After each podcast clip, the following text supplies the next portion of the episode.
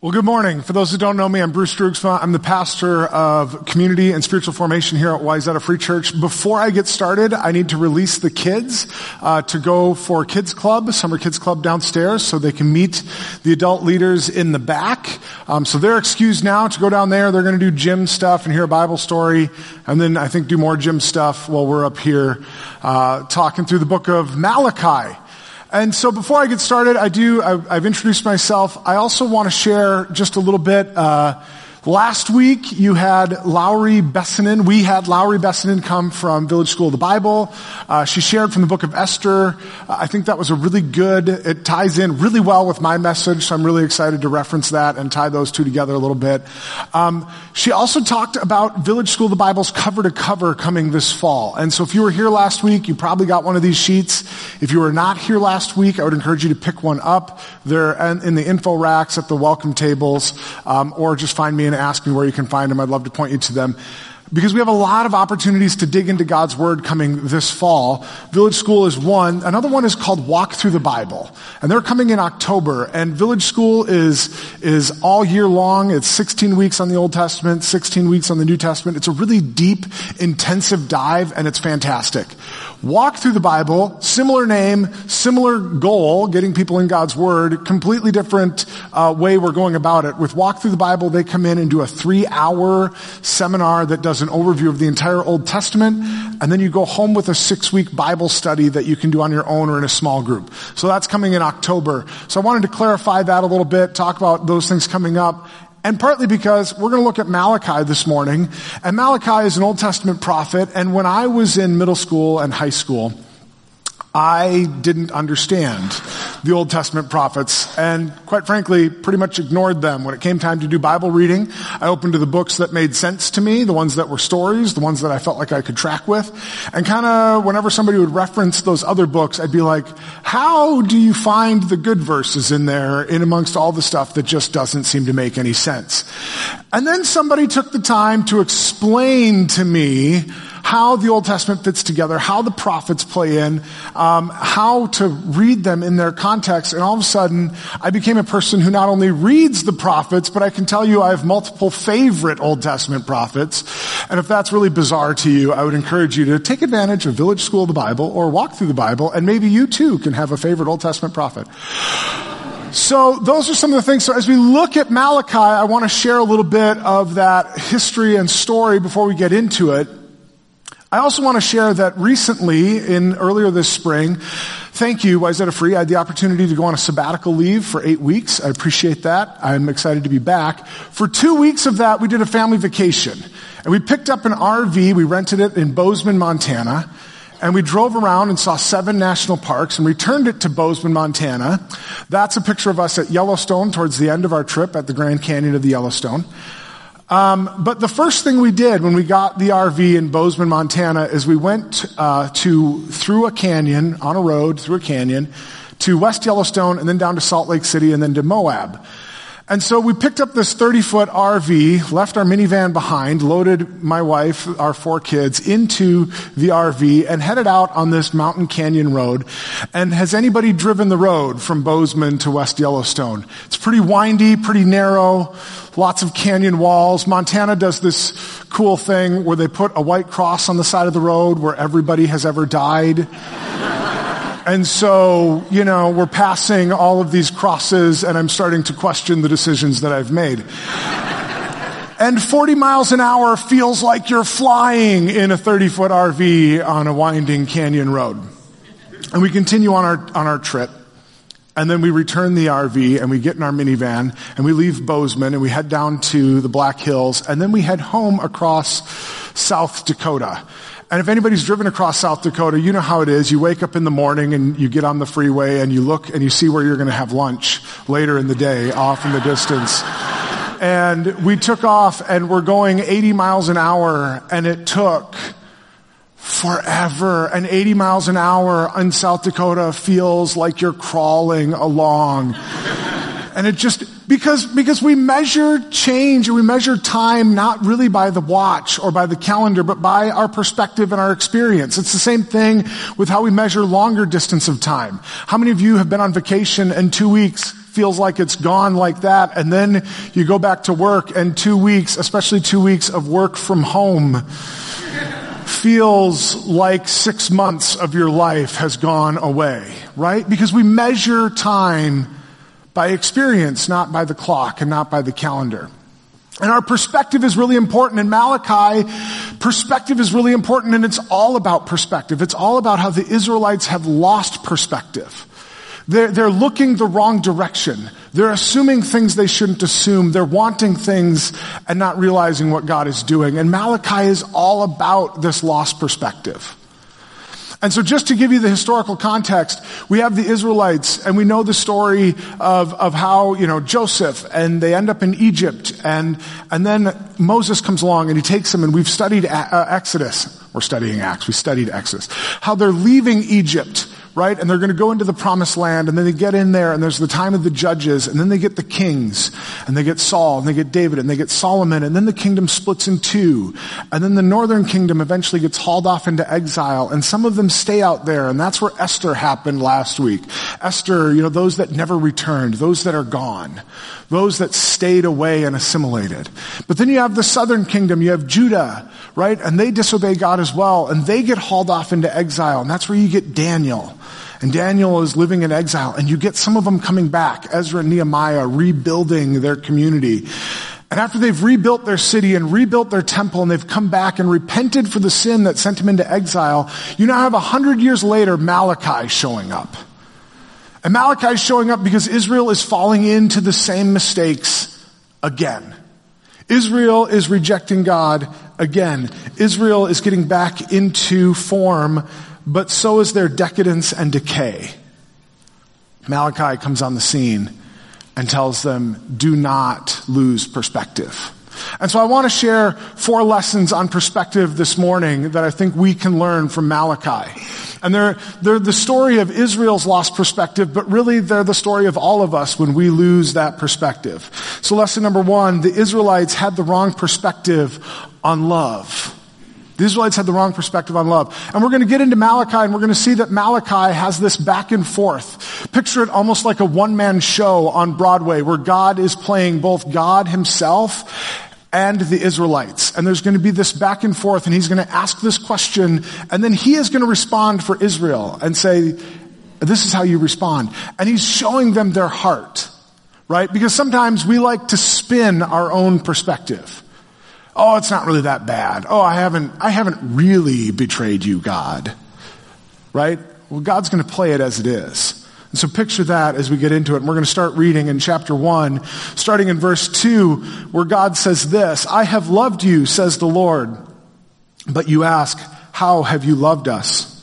Was not Esau Jacob's brother, declares the Lord, yet I have loved Jacob, but Esau I have hated. And I have turned his hill country into a wasteland and left his inheritance to the desert jackals.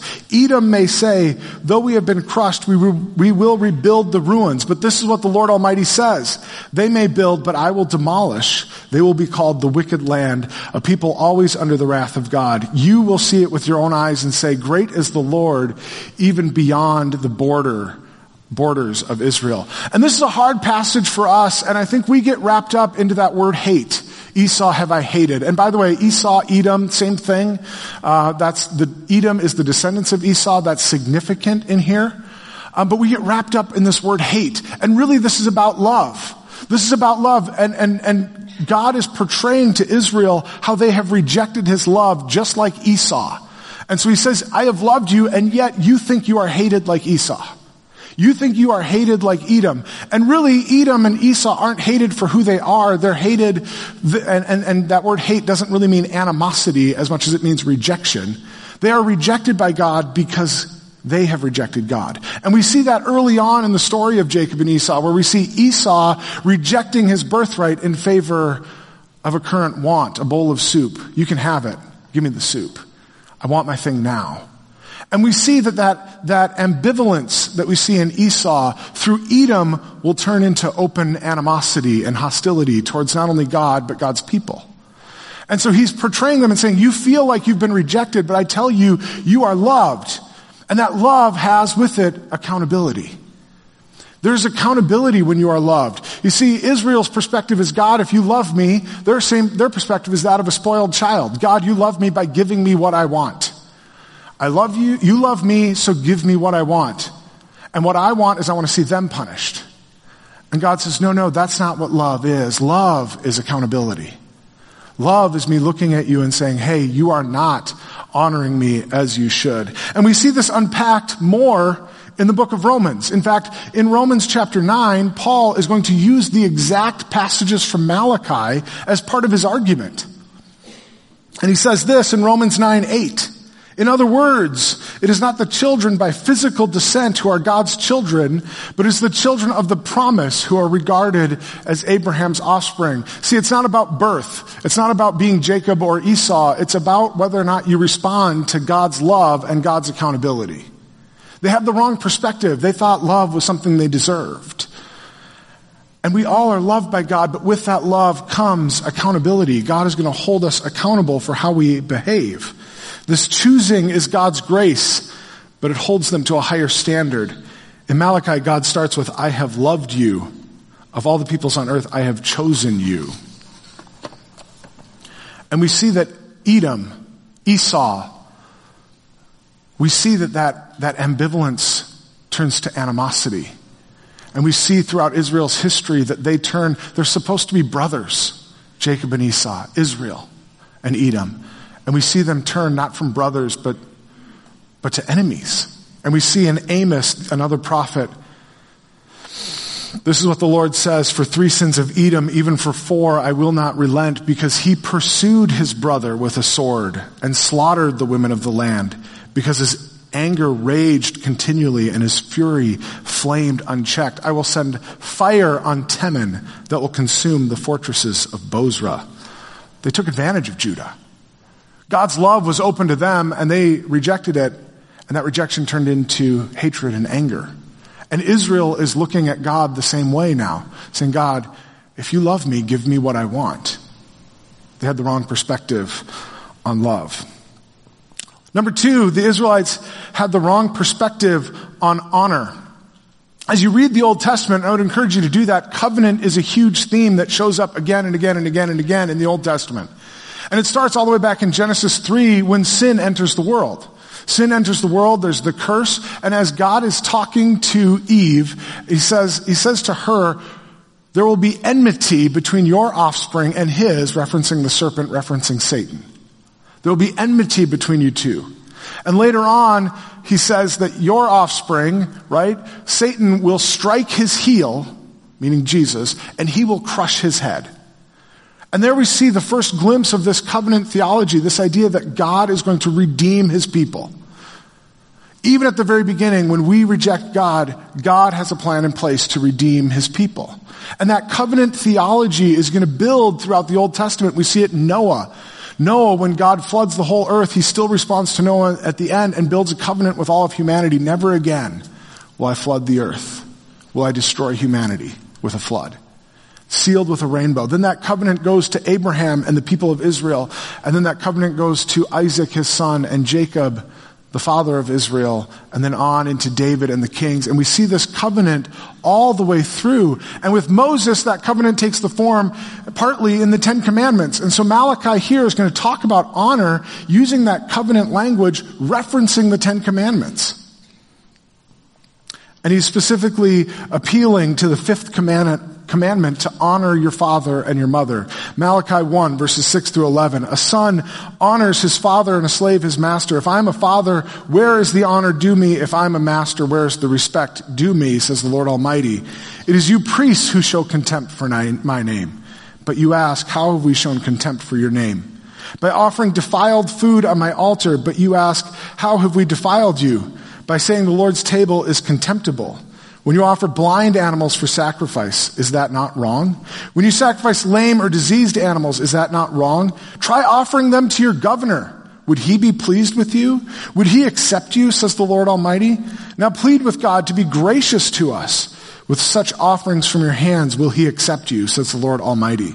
Oh, that one of you would shut the temple doors so that you would not light useless fires on my altar. I am not pleased with you, says the Lord Almighty, and I will accept no offering from your hands.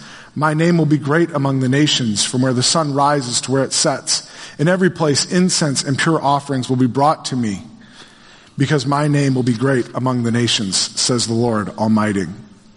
So Israel is coming back to temple worship. They're coming back into the building and they're bringing God their leftovers. They're bringing God what's left, the defiled, the wounded, the blind. And God builds this analogy with their governor. Would your governor take your leftovers? Somebody try that on their taxes. Let me know how it goes. I don't have any left over this year, IRS. Sorry. Bummer for you. But that's what they're doing. And they're looking at it and they're going, look, this, this sacrifice is just going to go on the altar and be killed anyway. Why give a good thing? Why give a good thing? Why not give this thing that's going to die anyway? What does God really care? They show contempt. And oftentimes, I think we give God our leftovers as well. And I don't just mean financially. I mean the leftovers of our time, the leftover of our energy, the leftover of our resources. How many of us get up and, and give our families the leftovers? We go to work, we go to school, and our family gets the relational energy we have left at the end of the day. We give our leftovers. And God is saying, no, bring me the honor as your God that is due you. In the same way, in these other parts of your life, you understand honor, you're not showing God honor. And yet it's not about the things. It's not about, God doesn't need our stuff.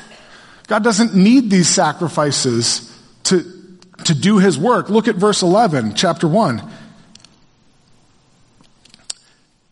My name will be great among the nations. My name will be great. It's a little bit, again, like Esther. There's Mordecai, and he looks at Esther and he says, Go before the king. And Esther says, Oh, it's dangerous. And what does Mordecai respond? He responds by saying, If you don't, some, relief will come from somewhere, even if not from you. God's plans aren't thwarted by us giving less than. It's about honor.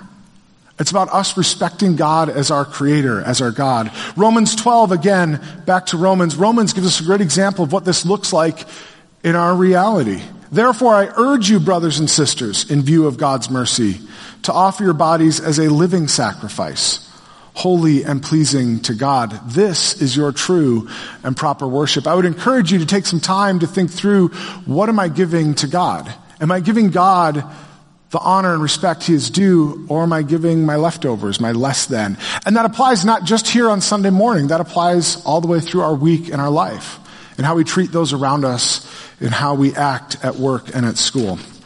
Lesson number three, the Israelites had the wrong perspective on faithfulness. Again, God, or Malachi, God through Malachi, excuse me, is going to build on these Ten Commandments and he's going to reference this time two of them. Number one, he's going to reference commandment number one and the seventh commandment. You shall have no other gods before me. You shall not commit adultery.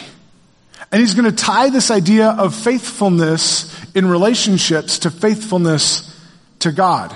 Faithfulness inside and outside of marriage in relationship is supposed to be a parallel to our relationship with God. Marriage is symbolic of the relationship we have with God. Faithfulness in relationship is vital. Faithfulness in marriage finds its prototype in God's faithfulness to mankind, and relational integrity inside and outside marriage is tied to our relationship with God. Malachi 2 verses 10 through 16. Do we not all have one Father? Did not one God create us? Why do you profane the covenant of our ancestors by being unfaithful to one another? Judah has been unfaithful. A detestable thing has been committed in Israel and in Jerusalem. Judah has desecrated the sanctuary the Lord loves by marrying women who worship a foreign God. As for the man who does this, whoever he may be, may the Lord remove him from the tents of Jacob, even though he brings an offering to the Lord Almighty. Another thing you do, you flood the Lord's altar with tears. You weep and wail because he no longer looks with favor on your offerings or accepts them with pleasure from your hands. You ask why? It is because the Lord is the witness between you and the wife of your youth. You have been unfaithful to her, though she is your partner, the wife of your marriage covenant. Has not the one God made you? You belong to him in body and spirit. And what does the one God seek? Godly offspring. So be on your guard and do not be unfaithful to the wife of your youth. The man who hates and divorces his wife, says the Lord, the God of Israel, does violence to the one he should protect, says the Lord Almighty. So be on your guard and do not be unfaithful. And so the parallel here between unfaithfulness in marriage and unfaithfulness of God is expanded to show that you wouldn't do this in your marriage and yet you do it to God. And that parallel is used numerous times, including in Hosea, where the entire book of Hosea is about Hosea having an unfaithful wife and Hosea representing God who is faithful and his unfaithful wife representing Israel who keeps on leaving again and again and again. And so we need to reevaluate faithfulness, that faithfulness isn't just something that we have because we're married. Faithfulness isn't something we have in relationships just because we're in relationship. Faithfulness with God isn't something that just happens. It takes energy, it takes effort, it takes work. They had the wrong perspective on faithfulness. And yet, look at how it ends.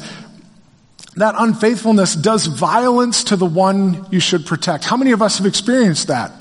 where we have ex- un- experienced some sort of relational unfaithfulness with somebody and it has done violence to somebody else.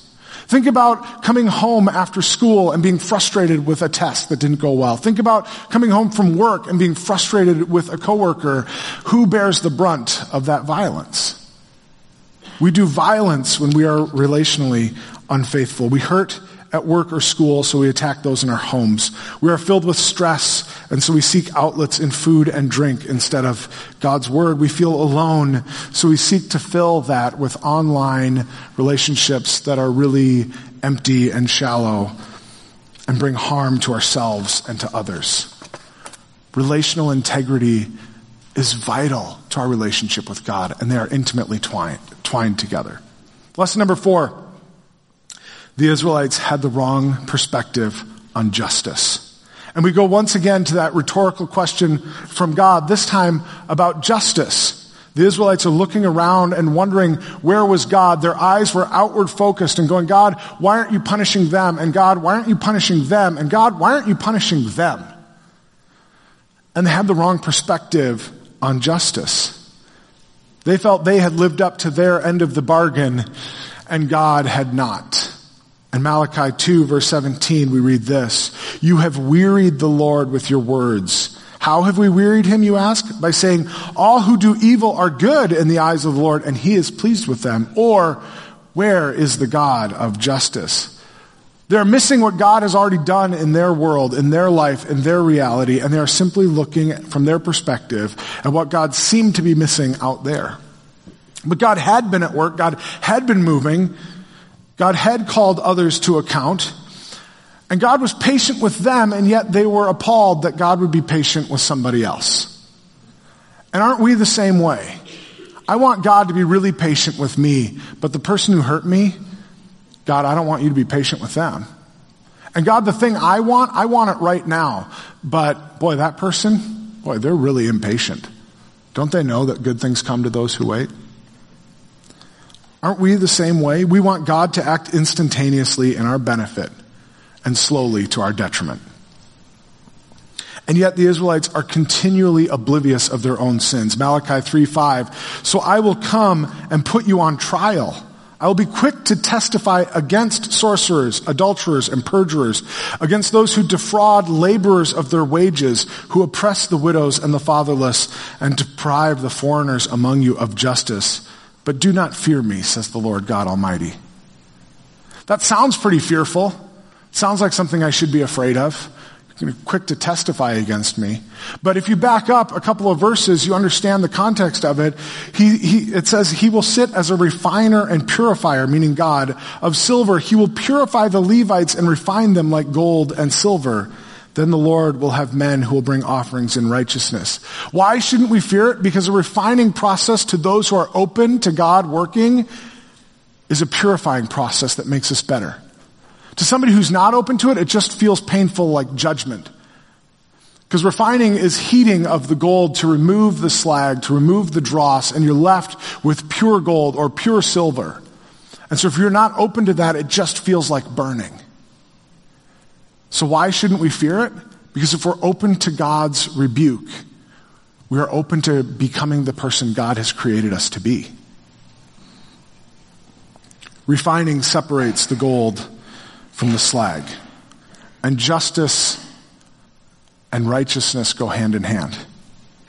Israel has lost their perspective on judgment. They don't want judgment. They want the refining, they want to be refined, but they don't want the refining process. They want to be God's chosen people. They don't want to go through the judgment.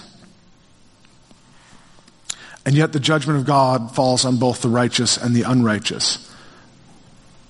And it is directly connected to the actions of the people. Look at the things it lists. It lists not only sorcery, which is a heretical view of God, but it lists adultery, perjury, defrauding of, of wages, oppressing widows and the fatherless, depriving the foreigners of justice. It is tied directly to their actions.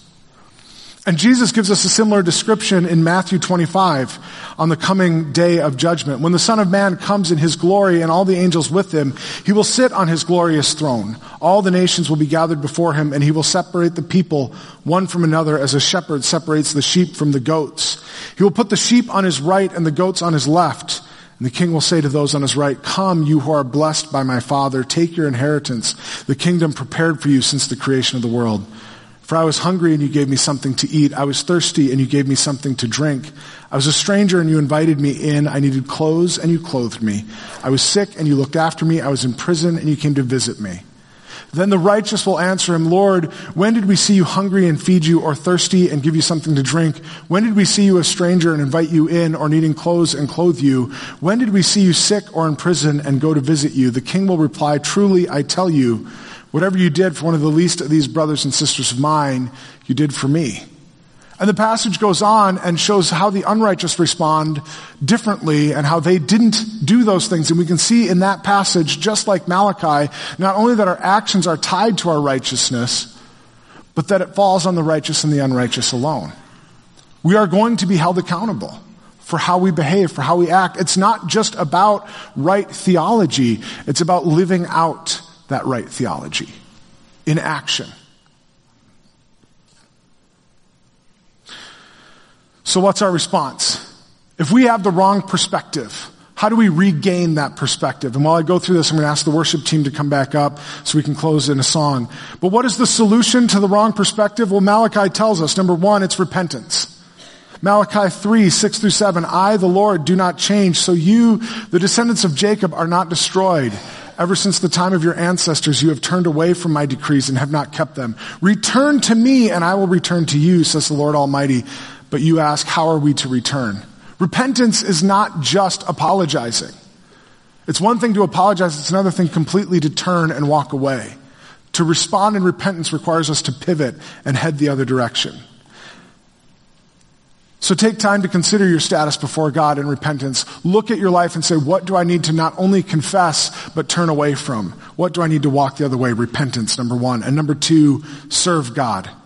Malachi 3, 17 through 18. On the day when I act, says the Lord Almighty, they will be my treasured possession. I will spare them, just as a father has compassion and spares his son who serves him. And you will again see the distinction between the righteous and the wicked, between those who serve God and those who do not. How we behave is tied directly. You can see it right here at the end. There's a distinction between those who serve God and those who do not. And so I don't mean serve God as in sign up to do something, though you're welcome to do that here at the church. I mean serve God with your whole heart, mind, soul, and strength. In fact, Jesus gives us that as well in Matthew. Jesus replied, love the Lord your God with all your heart, with all your soul, and with all your mind. This is the first and greatest commandment, and the second is like it. Love your neighbor as yourself. All the law and the prophets hang on these two commandments.